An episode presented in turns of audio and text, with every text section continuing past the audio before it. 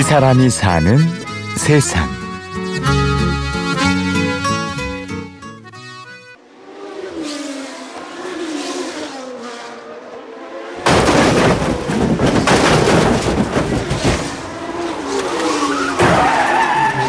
어, 그때 딱 사고가 나서 가드레일을 박는 순간 앞유리 창이 깨져버렸어요. 차가 멈추질 않더라고요. 계속 어딘가에 부딪히고 이렇게 뒹굴고 있다라는 느낌? 생각을 드, 들긴 들었는데 어느 순간 정신을 잃었어요. 그래서 딱 눈을 떴는데 몸이 안 움직이더라고요. 더 이상은 힘들다. 지금 이 손과 발에 감각이 있는 것만으로도 굉장히 큰 행운이다. 당신 지금 울었다가는 신경이 하나 끊어져서 온몸이 마비가 될 수 있어요. 울지도 마세요. 라고 하시는 말씀에 의사 선생님한테 제발, 제발, 레이스만 할 수 있게 도와주세요. 애원했던 게 기억이 나요. 이 사람이 사는 세상 오늘의 이야기 기적의 카레이서 권보미 씨의 이야기입니다. 제 차가 사실 얼마 전에 조금 겨울에 눈보라를 헤치면서 연습을 다녀왔어요. 그래서 살짝 조금은 지저분해 보이긴 하는데 이 아이가 다시 일어서지 못할 거라는 의사의 진단. 목뼈에 여섯 개의 나사를 박는 대수술을 견딘 보미 씨는 지금 출발 시그널을 기다리고 있습니다. 걷는 거 연습부터를 시작했거든요. 일어나는 연습을 해서 바닥에 발을 디디고 혼자 설 수 있을 때까지의 연습이 사실 조금 힘든 과정이었어요.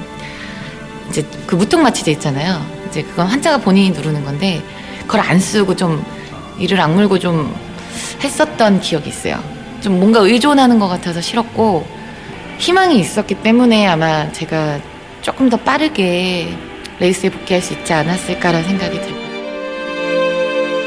독하게 다시 또 독하게 그렇게 보미 씨는 재활 7개월 만에 서킷으로 돌아왔습니다. 그 코너를 안 가볼 수가 없는데 가고 싶지 않은 장소이긴 하지만 현재로서는 조금 아이러니하게도 그 코너만큼은 제가 그 누구보다 잘 탄다라고 자부할 수 있습니다. 어차피 한 번 여기서 죽을 뻔한 거 또 한 번 밟는다고 그래 한 번 밟아보자 그래서 이를 악물고 한 번은 밟았던 기억이 있어요 굉장히 무서웠죠 근데 그거를 딱 극복하고 나니까 그 코너만큼은 너무너무 자신이 있더라고요 그래서 지금은 정말 그 코너는 누구보다 잘 탄다라고 얘기할 수 있습니다 다시 달릴 수 있을 거라는 희망 그리고 기적은 그렇게 일어났지요. 하지만 엉망이었죠. 트라우마가 없어요. 저는 트라우마 같은 거를 안 가지려고 노력해요. 라고 하지만 저도 모르게 그 몸싸움에서 조금씩은 아이고 무서워 하는 게 보이더라고요. 그랬는데 그 안에서 또 이제 저희 팀 식구들이 봄아, 넌 내가 너를 꼭 우리나라의 여성 드라이버로서 우승할 수 있, 있을 때까지 너의 뒤에 있을 거야. 아, 정말 잘해야 되는 이유가 또 하나 생겼구나.